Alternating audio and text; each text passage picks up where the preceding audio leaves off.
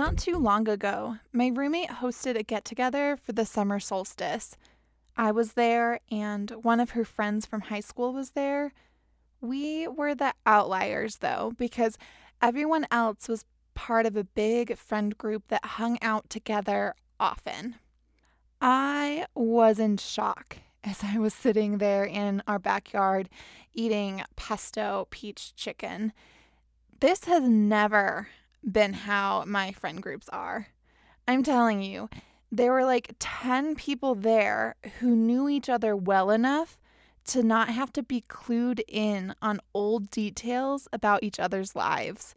It was mind blowing. And y'all, I, I certainly have friends, and my friends hang out with each other when I host events. But a gathering of all my friends would never, ever be as connected as this was. I tend to hang out mostly with individual people. A good number of my closest friends are friendly towards, but are not friends with each other. I have a few small clusters of three or four people, myself included, that also sometimes overlap and sometimes don't. And it's been this way where most of my friendships are individual people for as long as I can remember. It made me question lots of things. Like, are most friendships out there these solidified groups that do most things together? Or are more friend configurations simply a collection of people from different places that you've kept all these years but never brought together as one big group. I wanted to know if certain friend compositions, specifically how connected or clustered friends are, impact the type of friendship you receive. Right? Because there are obviously some differences between the friendshipping I saw at this solstice soiree and the friendshipping that happens when I have people over for my birthday. But I'd like to know if these variations actually make an impact on the way that friendship plays out. Like a lot of questions that I have, this cannot be answered in one podcast episode. So today, I am really focusing on what has been studied in reference to friend networks. This includes defining what I mean by a network understanding how relational ties influence each other, and starting to investigate how different network shapes may influence us.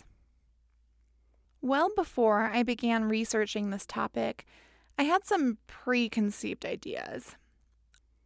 On one hand, I am a millennial introvert who struggles to feel anything but trepidation when I'm asked to go to a networking event. On the other hand, I think that people coming together is the way that we move through the world.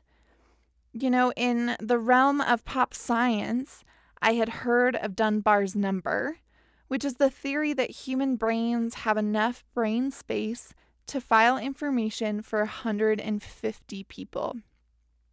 I also knew about the idea of six degrees of separation, which was popularized by Milgram, that suggests we are only an average of six people away to anyone else on the planet. I had often heard mention of these ideas during conversations about social capital. I was academically trained in the study of community organizing, where creating networks of close friends and known acquaintances was at the root for creating social change. One of the most influential texts in my field is a book called Bowling Alone. It is academically dense, so it may not be a beach read for any of us. However, the way that Putnam dives in to human connection and its impact on our communities and its politics and its workplaces made me think about networking a bit differently. Because, yes, in a lot of popular self help aspirational media, Networking and social capital are often cited as tools to get ahead. But being within a network can be more latent than that. The connection we have to others acts on us just as much as we can choose to act on it. So, first things first, how are networks organized? What I want you to picture right now is a web or a mind map. Imagine different nodes, which are people, connected by lines. Some people may be connected to a lot of folks, and some people may be barely connected to anyone at all. We could grab a piece of paper and, and put our names in the middle, and then we could plot out our friends. We'd connect our friends who are friends with each other. We could even plot who we know because they are in friendships with our friends. Once nicely organized, we'd be able to see the shape of our friendships. In a study, researcher McCabe made graphs like this for 67 university students and found that they generally came away with one of three different shapes. She names one style the tight knitters because the majority of students' friends were friends with each other. While there may be outliers here and there, or stronger connections among a small cluster of people, the graph generally looked like a wound up ball of yarn. Lines densely crisscrossed between so many of the nodes on the graph. A second style she found was one where students compartmentalized their friendship groups into two or three smaller clusters. The clusters themselves would be wound up within each other, but the clusters did not connect or overlap. Often, the clusters were compartmentalized based on geographic location or shared activities. Then she named the third style samplers. These were the folks who had almost no clustering, if any at all. The graphs looked more like spokes on a wheel, where perhaps only a few friends here and there were in relationship with one another. But generally, friendships were individual. The shape of these friendship groupings was what I had been noticing at this dinner party. My roommate may have a network that looks more like the tight knitter graph, while mine might be closer to a sampler style.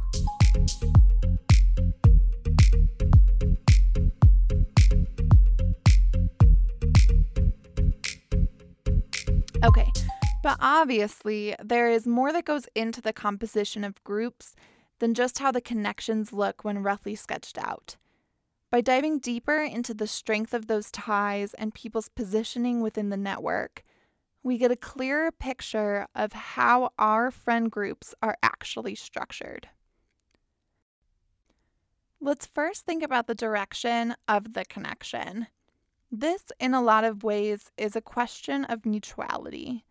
Now, if we were scientists doing a full on study of our friend group, we'd have an outside researcher survey everyone in our network and ask who they felt connected to.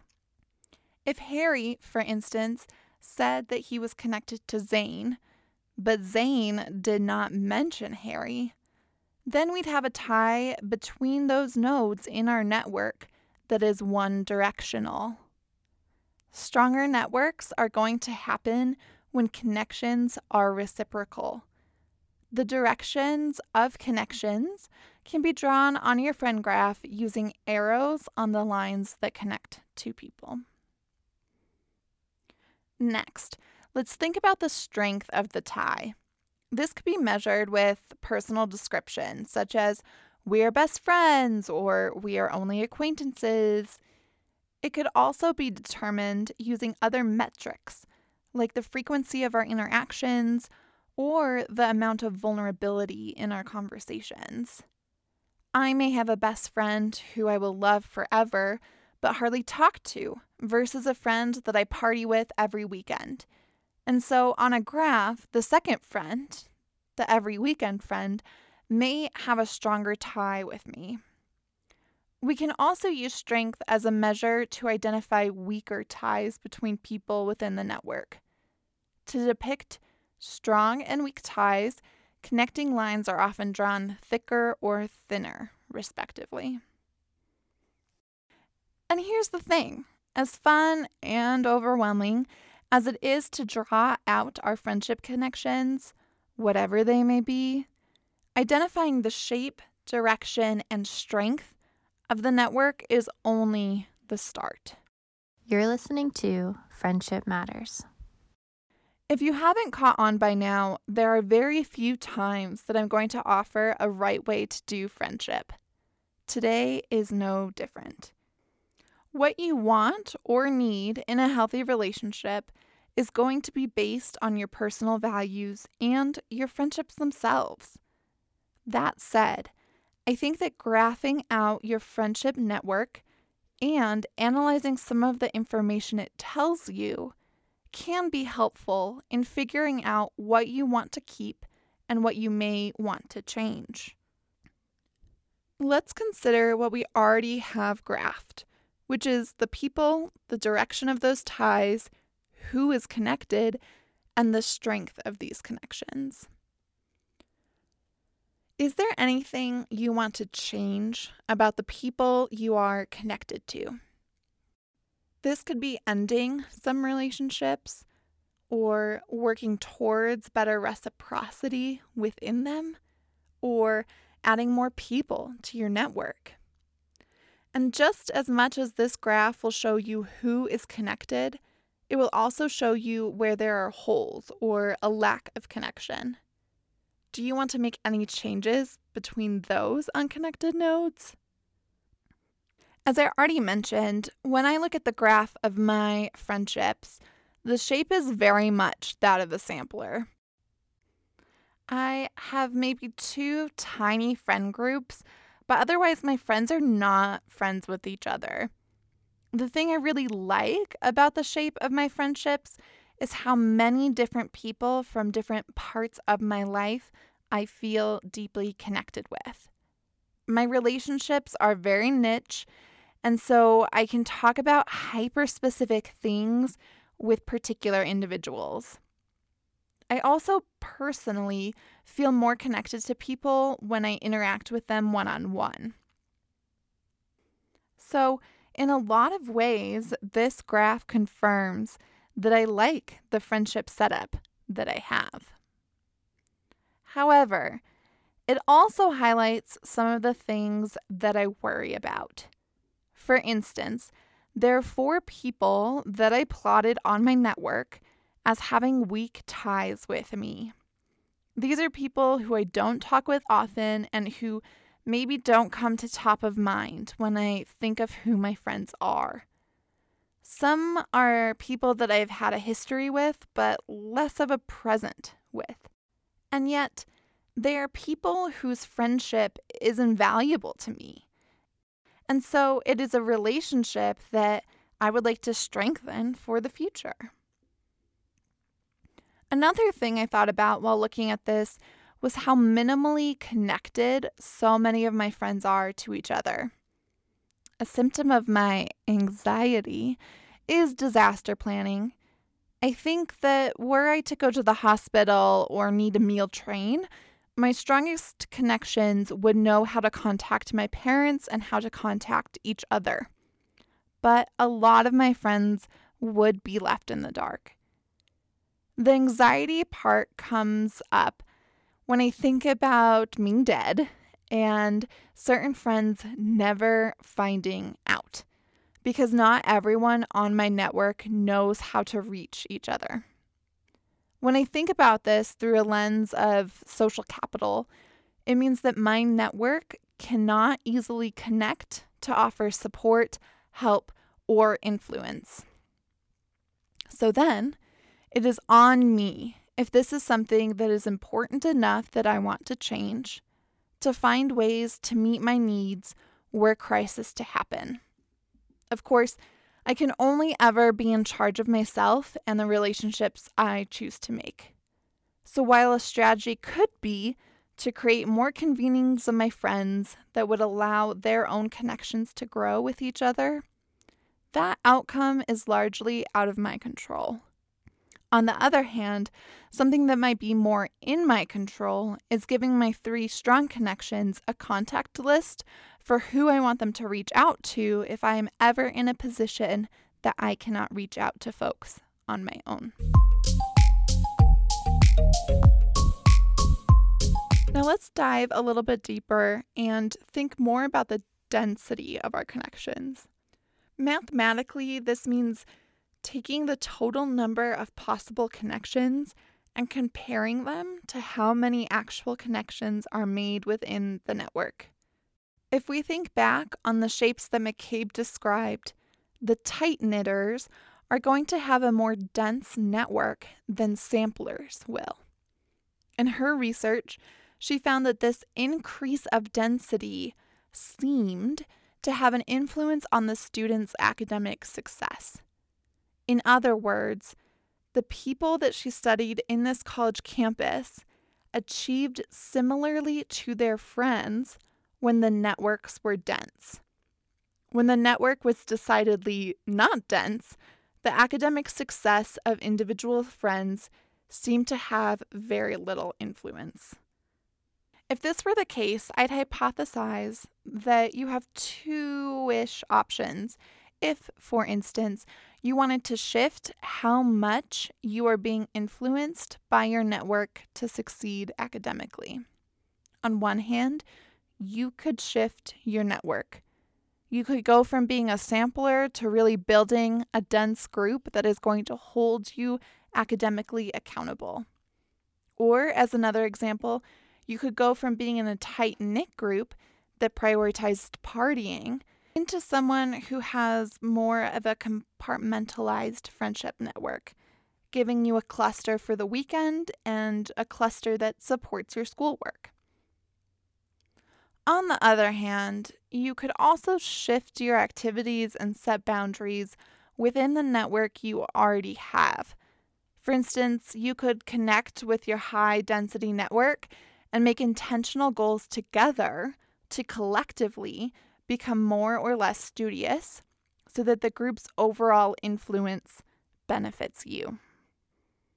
And like always, it probably isn't an either or so much as a both and more.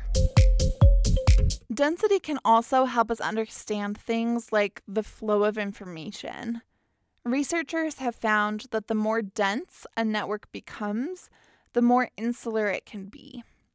With less dense connections, there are more opportunities for a wide variety of information to enter the friendship system. I kind of think of it like a jellyfish, where the long tendrils can help capture food. Of course, a clownfish can also eat, but a clownfish cannot gather as much food from as far away in a single amount of time as a jellyfish might. And yet again, if we notice that uh, things are feeling too insular or too broad, then we could adapt. Adaptation can include making new relationships, making changes within existing relationships, ending relationships, and making changes within our own personal behavior. Finally, the way people are connected and decidedly not connected within a network can help us understand things like communication, power, and conflict. You may have noticed on your friendship graph people that are within your sphere but would not be in your network if it weren't for their connection to other people.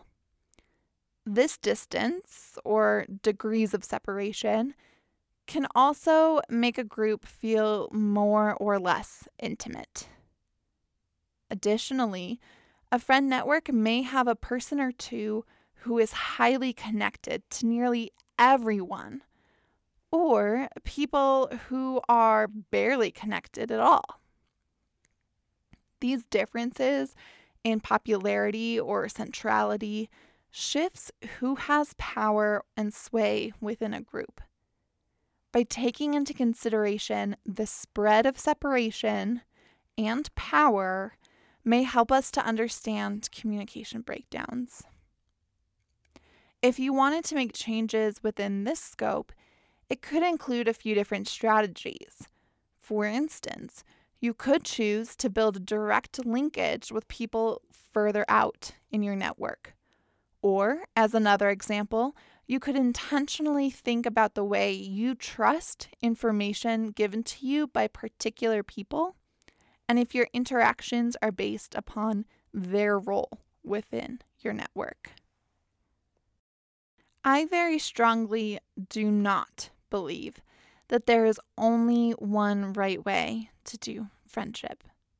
To me, this means that we can have healthy relationships that meet our needs regardless of the density or shape of our network. We can have a robust group of friends where we have different ties with different folks, some that are strong mutual connections, some that are weak or moderately separated. And in fact, there are benefits and drawbacks from any sort of relationship structure we choose. It is more that if there comes a point in time where it feels like your friendships are not serving you, looking at the way that they shape a network may give you some ideas about changes to make. This is Friendship Matters, investigating the why behind how we make, keep, and end friend relationships. Before I go today, I want to leave you with a note of caution. Not every similarity between you and your friends is an outcome of y'all being friends. I mean, you didn't get race from your friends, for instance. And while that might be a no brainer, it is important to keep in mind that researchers can't always prove causation.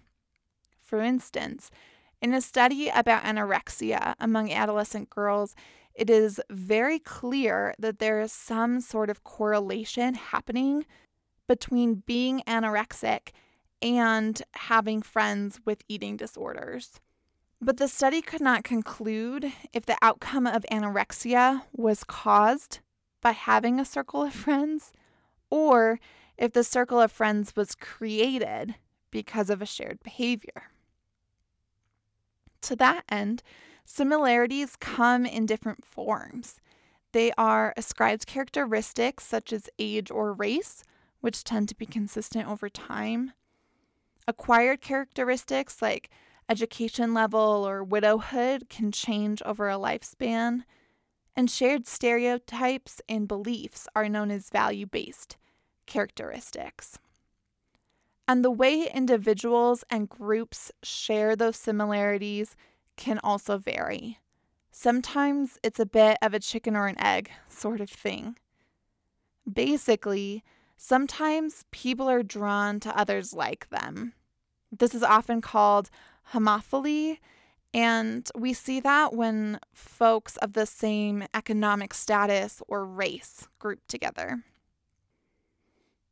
This orients networks as things that similar people come together to create. Other times, it is the network, group, or relationship itself that makes people more alike. This perspective suggests that people are similar because they orbit in the same network. In other situations, the order of events leading to similarity may be a bit longer between person and network. Using geography as an example, people with shared interests may go to a place that facilitates that interest and then make a network based on their proximity to one another.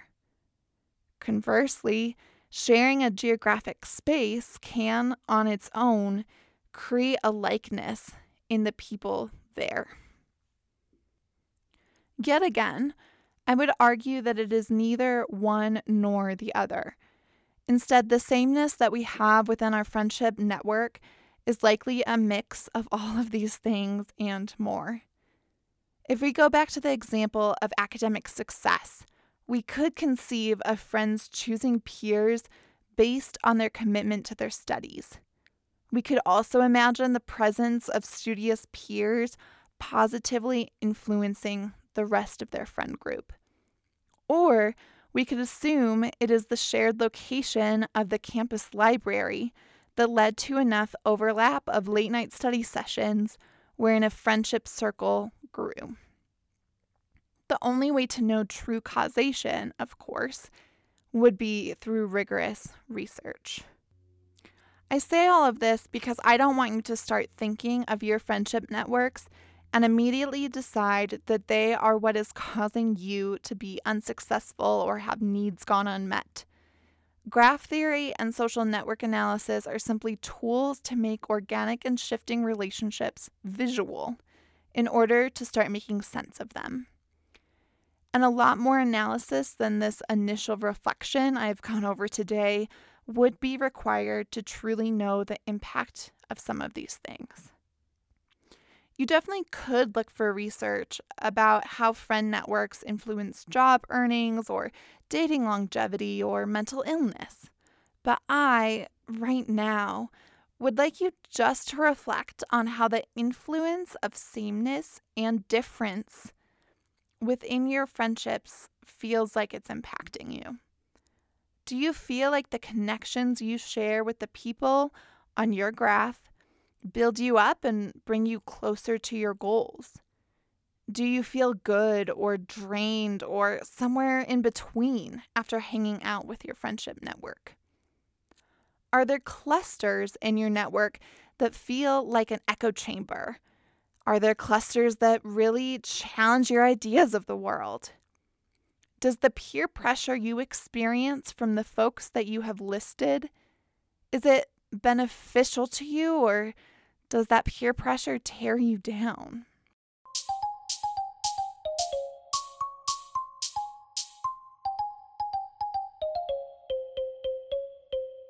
The point that I'm trying to make today is that when we look at our networks, we have the chance to see what is there and what is not. We have the opportunity to think about how different connections or lack thereof influence our lives. And then, when we want to make changes to the way we receive and give friendship, we have a few options. We can choose to build connections in a different way with the hope of increasing or decreasing network density or otherwise changing the shape of our friend graph. We can also choose to strengthen bonds or weaken bonds we can start interpreting friendship dynamics with an analysis of power and by noticing where we are disconnected amongst each other. Knowing our starting point, where we are in this exact moment as a friendship solar system, sets us up to intentionally adapt and change as we need to. This episode of Friendship Matters was recorded and produced by Chamomile Podcasting in Denver, Colorado. All research and music are cited in our online show notes, available on whichever app you're listening, and at our website, thefriendshipmatters.com. Don't forget to share and follow us on TikTok and Instagram at The Friendship Matters. All rights reserved.